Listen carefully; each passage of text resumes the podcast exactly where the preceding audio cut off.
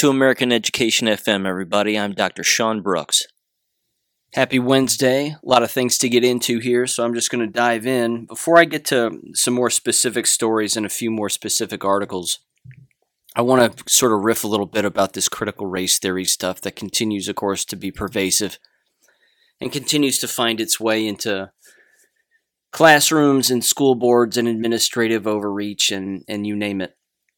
The, the critical race theory stuff, okay, as most of us probably know at this point, isn't new. It's just not a new thing. This has been around for quite some time. And it isn't something that's going away. Unless, of course, as I've covered here on this podcast, if states start to make it illegal by passing legislation to get rid of it. And again, the states that are passing this legislation to get rid of it, both in K 12 school environments, uh, higher ed environments, or even workplace environments, just your average workplace environments within that particular state, those states are further along and clearly more mature than the ones that aren't. So that's number one. And again, that seems to be the solution. The solution has to be a legal one. And again, the only defense in that case for the people that support critical race theory is that, well, it's free speech. We're allowed free speech and we're allowed this and we're allowed that.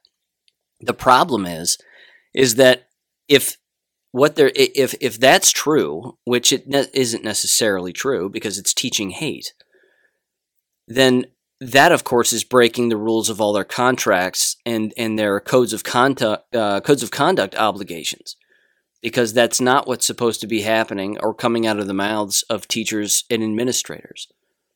That's just not that's not supposed to be the case.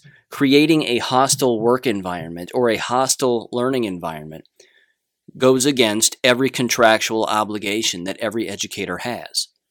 So that's that's number 1 Number two, more specifically, the business of teaching young teachers or those that want to be teachers, or even at the, at the specific K 12 school level, teaching students to be political activists or militants or whatever. That also isn't new. This has been around for a very long time. It's it's consistently reported on from state to state or district to district as if it's a new thing. Oh, look over here at this school district that's doing this, or oh, look over there at this school district that's doing this. Watch out, critical race theory. They're teaching to be militants. That's not new.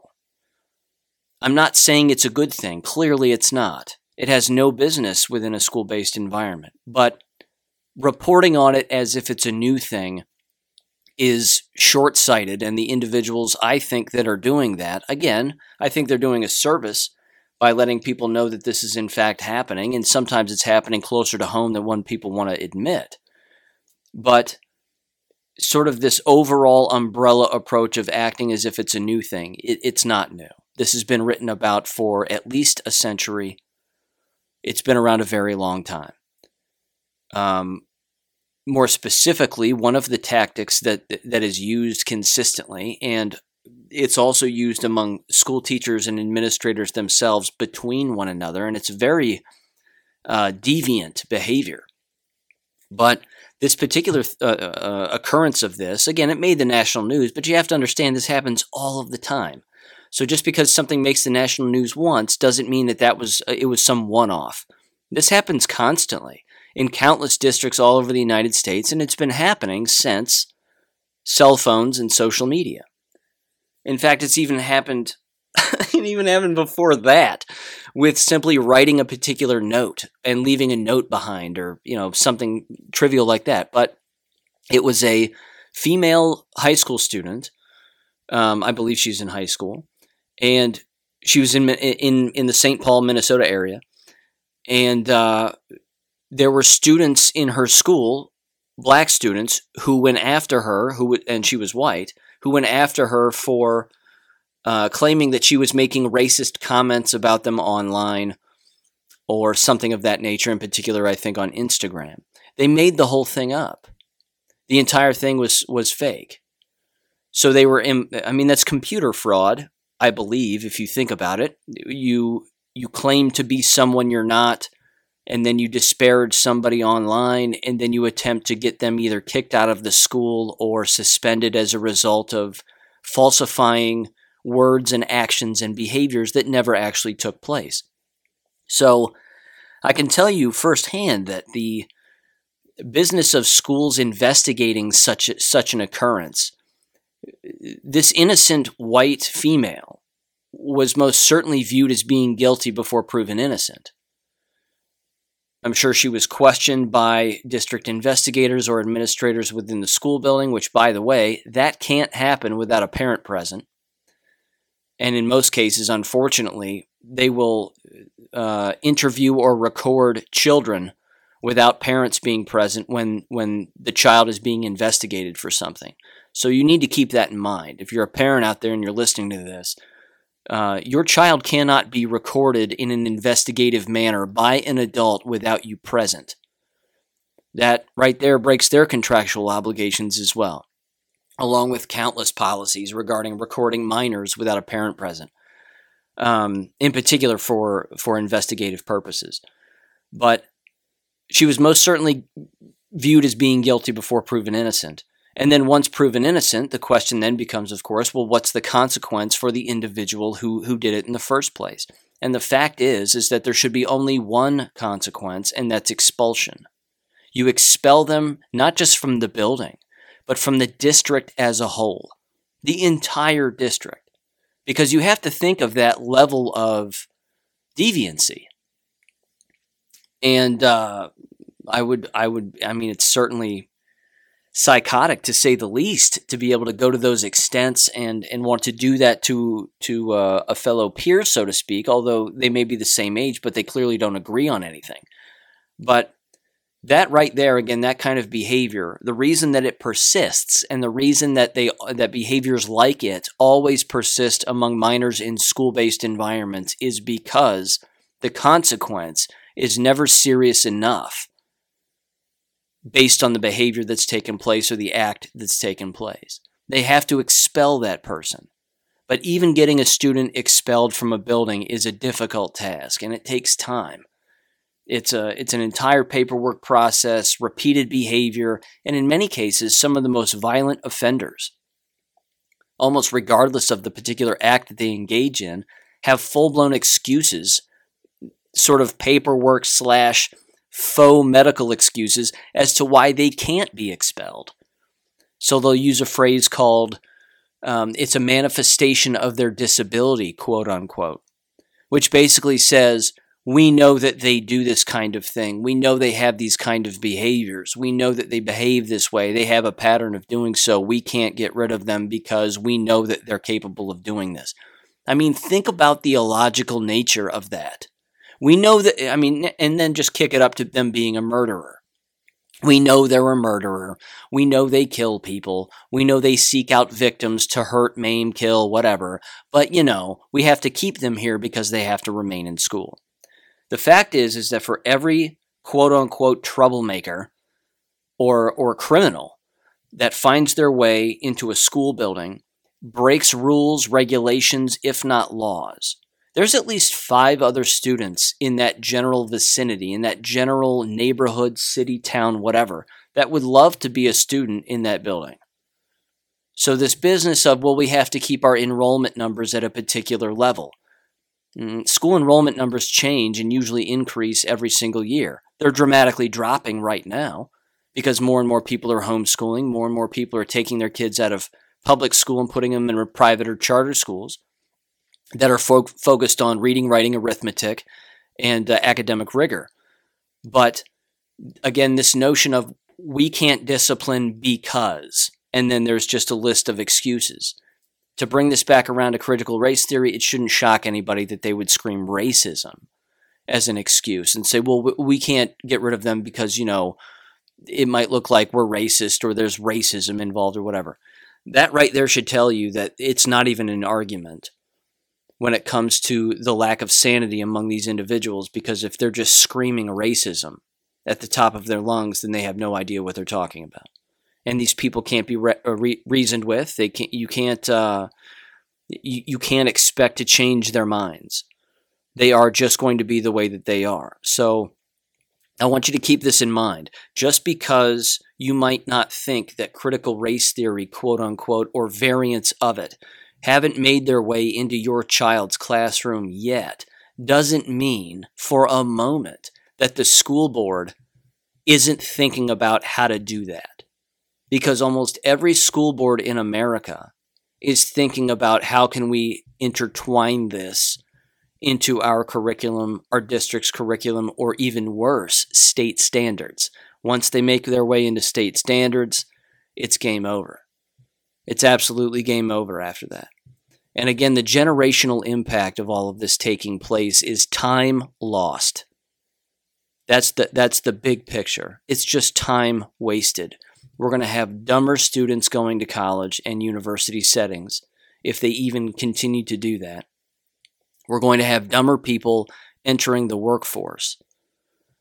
And it's just it's just going to be a lack of individual thought, intellect, investigation, connecting the dots, uh, individuality as a whole among a, a, a populace for generations to come if families don't start taking control back regarding their child's education.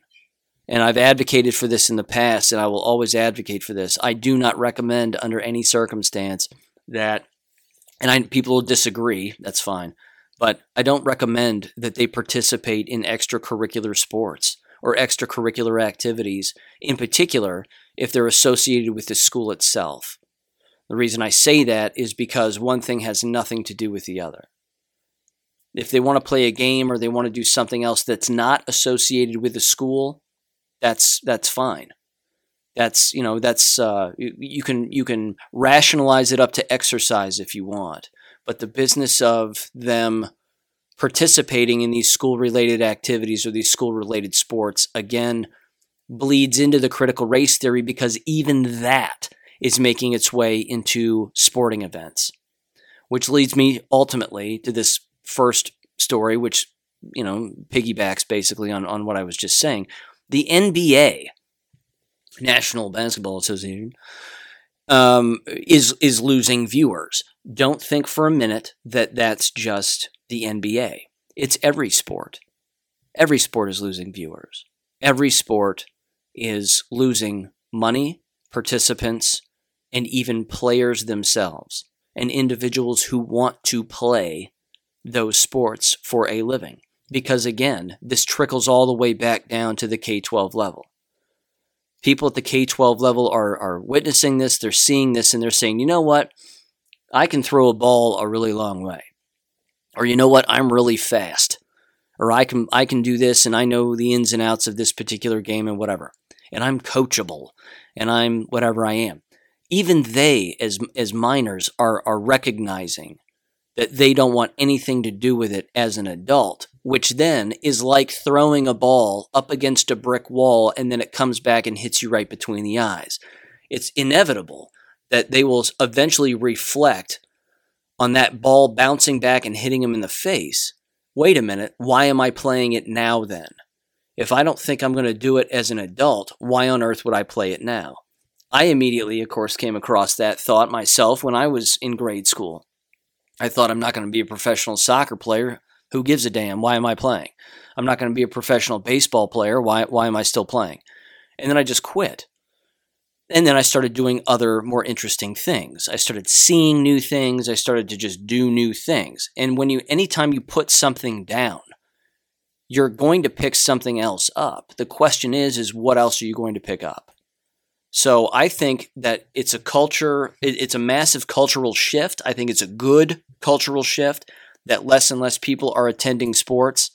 Um, but again, I've spoken about it in the past, I know, but I just wanted to mention it again because the NBA ratings, statistics, and people attending and whatever uh, is is not only dropping, but it's also dropping not just because of the critical race theory injection that has happened within all of those organizations and those avenues, but it's happening because the populace doesn't like it. And if you think about it, the populace is the customer. And if the business isn't producing a product that the customer is interested in anymore, what does the customer do? The customer leaves. They just leave and they don't give it their thought or their mind anymore. And again, they usually don't come back. They usually don't come back. They don't say, well, it was bad for five years, but maybe it's better now. And then they go back. No, that's not how it works. It's usually almost always um, a permanent decision that gets made. So, along those same lines, again, this seems to be a very, uh, I don't know, talking about a lot of physical fitness here, but this particular story comes from the Federalist, and I thought this was interesting too, because again, it shows sort of the narrow mindedness of a large group of individuals. And the answer to this, again, is very simple, but um, I'm, I'm shocked that people continue to participate in such things. It's titled Science Proves Fitness Protects Against COVID but my school makes it impossible to work out. So this is written by someone, a college student potentially. Um, it's a it's a long article. I'm not going to read through the entire thing, but it's it's very telling. And again, after reading that, and here's the subtitle by the way, it says, quote, school administrators and COVID advisors need to follow the science, quote unquote, and stop discouraging students from trying to live healthy lifestyles. Now, again, there's a lot there. Just in that just in the title and the subtitle. First of all, if you're looking to a school to keep yourself healthy, you're a fool. It's not up to the school to keep you healthy, that's up to you. That's number 1. Number 2, more specifically, if you're looking to a school which is government, if you're looking to them to create a gym or a quote unquote healthy environment for you to exercise in, and they don't, first of all, you shouldn't look for them to do that anyway. That's number one. Number two, if they don't do it, what do you think you should do then? Because I can reach into my pocket, pull out my cell phone, click on the Beachbody exercise app, where I pay, let's see, what is it? 20 bucks a month to view every single exercise program that they have on their app. And I've been using those programs now for well over a decade. So, again, that should tell people that if you're looking to government or you're saying to yourself something like, Planet Fitness makes me wear a mask when I exercise, you know, uh, I hate Planet Fitness. Where am I going to start exercising now? Most people don't go to Planet Fitness. I hate to break it to you, but that's the case. Most people don't. Most people exercise within the confines of their own home. They use one of the instructional methods like the Beachbody workouts or they do something else. Again, if you're asking government to provide you a space so that you can exercise freely and take care of your quote unquote health. You're asking government for something that you should be responsible for, that you should be responsible for as an individual. So, again, this particular mm-hmm. student who's writing this, I find it interesting that, again, they're sort of claiming the government didn't give me what I wanted approach rather than just saying, who cares? This is what government does. Go- government promises you one thing and then they spit in your face or they spit on the back of your head when you turn around and you start walking away. That that's the way that it always goes. So, here's a couple of pieces from this particular article. I'm just going to kind of jump to the middle here. Um, scientific data proves, quote, that being fit and healthy is essential to combating uh, COVID 19. We also know that individuals with lifestyle related comorbidities such as obesity and type 2 diabetes are far more likely to be hospitalized or die from the Wuhan virus.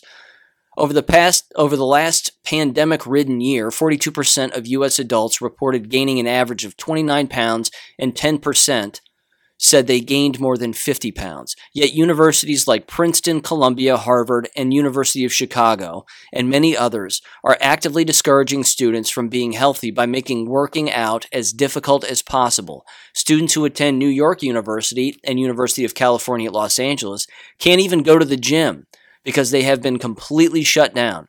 Universities are forcing students to wear masks at all times, including in indoor and in outdoor and indoor athletic facilities, even when they are performing strenuous physical activity like sprints. Now we've been over that before with other examples, but again, it's it, it, she's she's bless her heart, but she's commenting on the obvious.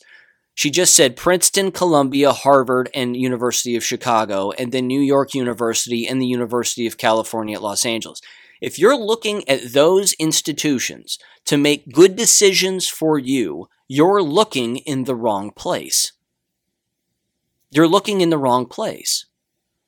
The responsibility lies with the individual, not an institution. When people start trusting their institutions like this to take care of every facet of their lives, they will let you down every single time. So it just shocks me that it shocks me that that was published, although they probably know somebody, which is why it got published.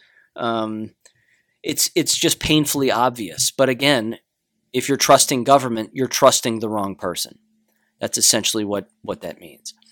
Uh, here's the last thing I wanted to bring up, or, well, maybe not the last, but certainly in this little section here.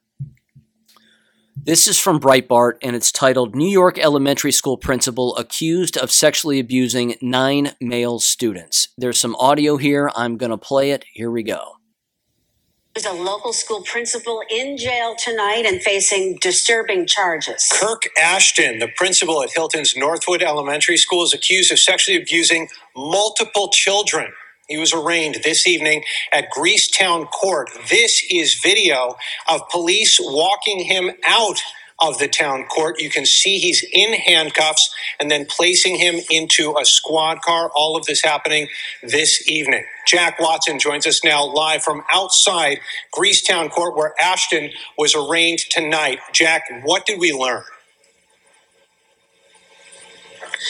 Adam, tonight we learned that these are very serious charges dating back several years, and prosecutors say there are nine separate male victims.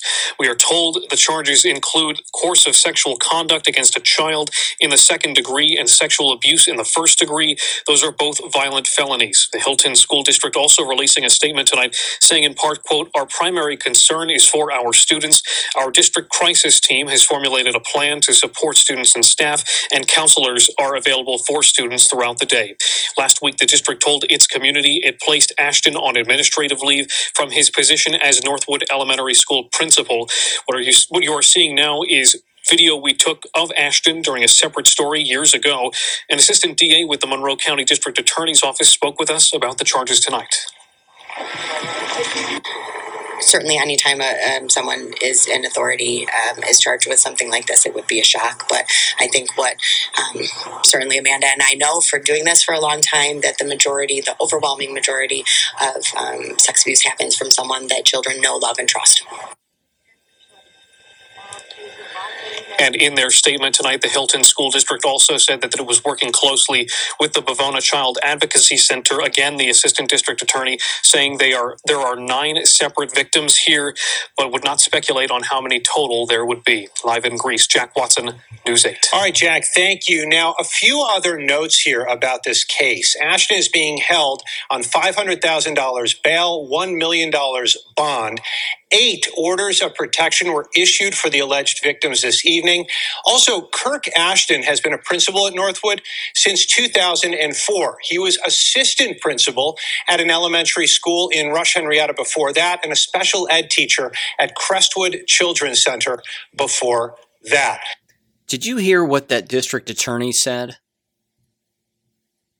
That that particular sentence was shocking to me that that actually came out of her mouth. She said that it's shocking that someone in authority, in a position of authority, would behave in such a way. Unless I misheard that. But again, I did I didn't. That's exactly what she said. She said it's shocking that when it, it when it comes from a person who's in a position of authority. And then of course she followed up by saying but usually abuse victims are abused by individuals who are close to them in, in one nature or another. So it shouldn't shock anybody then. It shouldn't shock anybody. it also said in that in that report that this that, that such crimes like this stretched back years, multiple years, with multiple victims. I've, I've spoken on this briefly in the past, but the, the old Me Too movement, quote unquote, not only blew up in the faces of the celebrities that were that were pushing it, it blew up in the American K 12 school system like you wouldn't believe. That is the that really is the hidden story in the Me Too movement is how many teachers and administrators in American schools got sucked up as a result of being caught years after the fact where they were either being sexually groomed or abused or uh, students were being come on to by by their teachers or administrators. I mean, again, I've, I've mentioned some specific cases of individuals that I used to work with where that was in fact the case.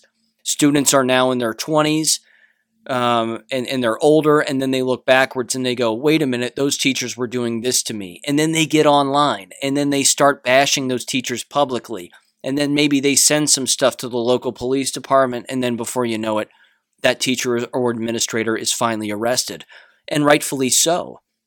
And the sad part too is is that when they're arrested, they're usually arrested while they're still abusing somebody else. So it's not just a matter of knowing your teachers as I've said in the past. It's a matter of knowing your administrators as well. Because again, I've mentioned this and written about it at length. When you have a congregate or congregation, we'll say, of, of, of minors all congregating in one area, the likelihood of you having an abuser working in that area is remarkably high.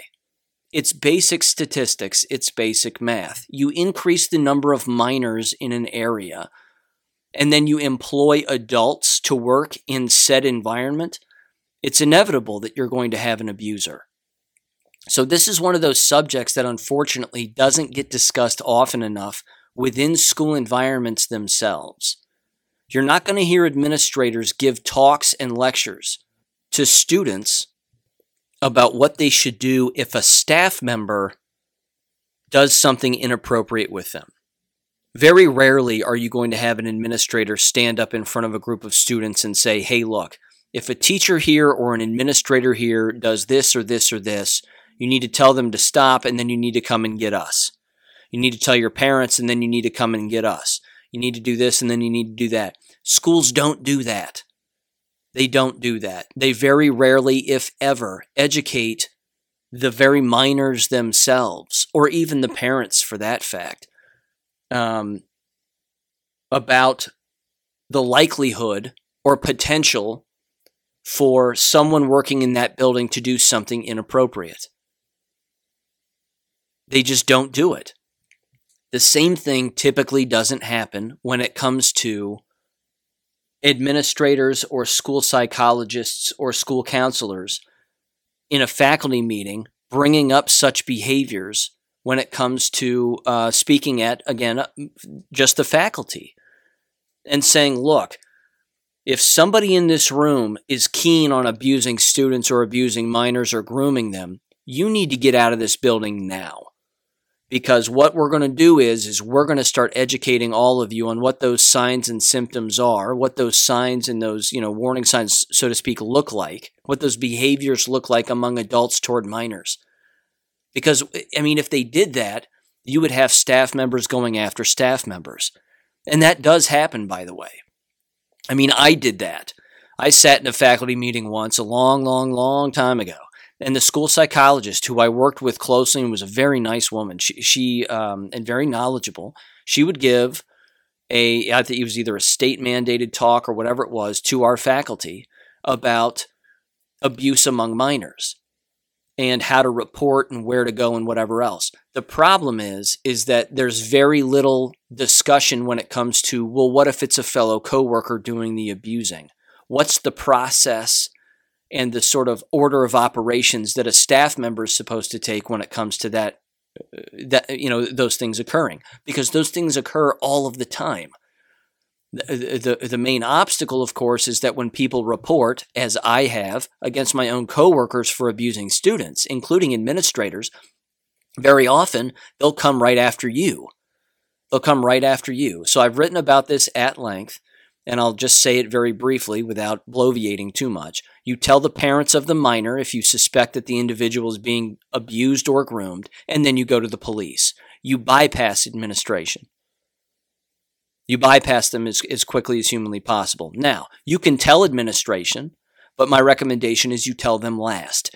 Get, get the parent involved immediately, call them, then hang up. Then call the police, tell them about it, then hang up. And then you go and you tell the administrator.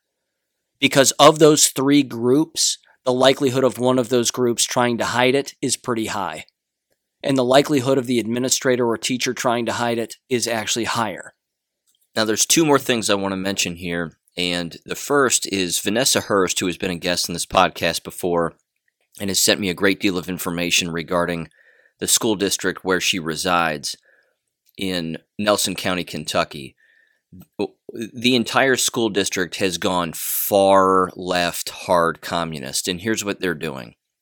And again, I I might have to have her back on the on the on the program to say the least to further describe this, but she sent me a bunch of documents. Basically, what it outlines is that they're keeping a lot of information from the public and they're keeping a lot of information from teachers and then they're surprising teachers with what their plans are here for the future. And one of those plans basically involves this. And again i'm, I'm paraphrasing and i'm not providing the entire the entire picture here because there's a lot of content but they're eliminating their middle schools and they're joining their their middle schools and their high schools together so their middle schools and high schools are now going to be all in the same building, I guess, from grades 6 through 12. And then what they're doing with the elementary schools is they're doing nothing but career preparedness for their elementary schools. Um, it's it's absolutely bizarre. And so here's one email she sent me. She said, "So this was sprung on teachers and staff last minute. Uh, planning, they must have had a very tight lid on it. The board meeting discussion for this is tomorrow, which would be today, Wednesday.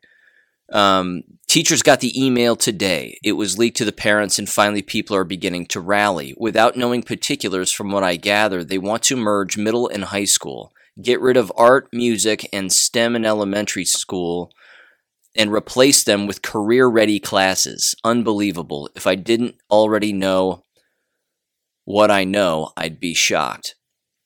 And it is absolutely nuts. So, uh, there's a particular Facebook post here. It's uh, from what I assume is a parent. It says PSA If you are a parent in the Nelson County school system tomorrow night, there's a very important board meeting about the future of our schools. Please come and voice your opinions. Come to Cox Creek School at 5:30. Two things that I have heard that stand out is one, the merge of middle and high schools together, and two, the cut of STEM program in elementary schools and the music program to focus on more career based studies in elementary school.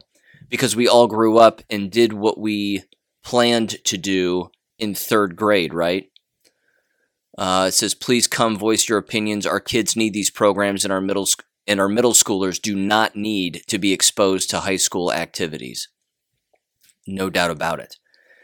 So I simply asked a couple of questions. Um, I said, there's no way that this kind of approach and this kind of a communistic approach is coming from just people within.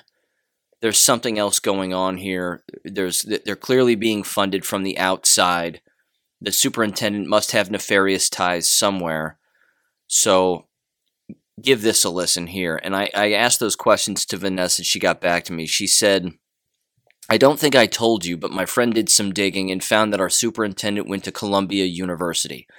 Quick thing about Columbia University Columbia University was arguably the home base for the, uh, I would call it the American wing of the Frankfurt School back in the early 1900s. So they are as radical as radical gets. And so that's where their superintendent apparently comes from. Uh, he taught high school in the Bronx one to two years and then went to Chicago to teach at a charter school, Perspectives Academy. Right after that, he came home to teach high school at Thomas Nelson. Then a few years later became superintendent. Now think about that.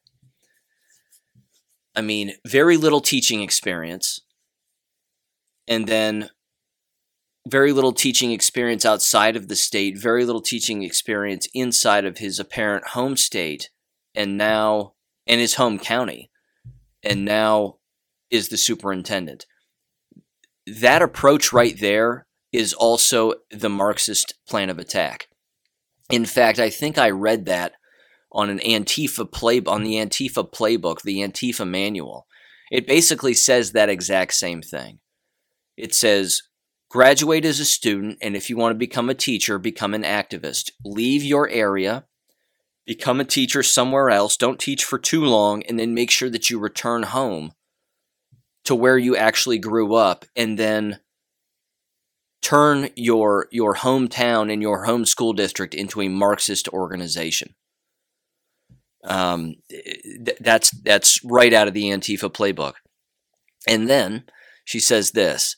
She says, quote, I did some digging on Perspectives Academy. Web archives showed their earliest website snapshot, 2012. The school was funded by Bill and Melinda Gates Foundation. It's an Obama charter school. So there's more likely the big fish that you were talking about. I just don't have the missing puzzle piece called evidence. This is all the evidence you need. This should be all the evidence that a person needs to figure out what this person's ideology is, what the superintendent's ideology is, and where this exact school district is planning on going. This person is nuts. They're 100% nuts. And the only way to get that school district back is one way and one way only. And you have to take over the school board.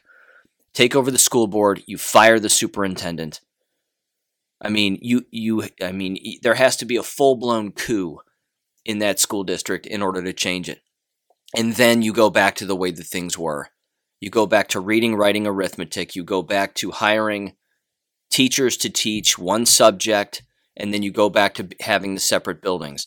This business, again, I could do an entire episode on the business of combining middle schools and high schools and the, and the the danger that that creates the danger that that creates is going to is I can't uh, I can't describe it right now because there's just too much. There's too many problems with that, far too many. So I'm going to have more probably in the future on this.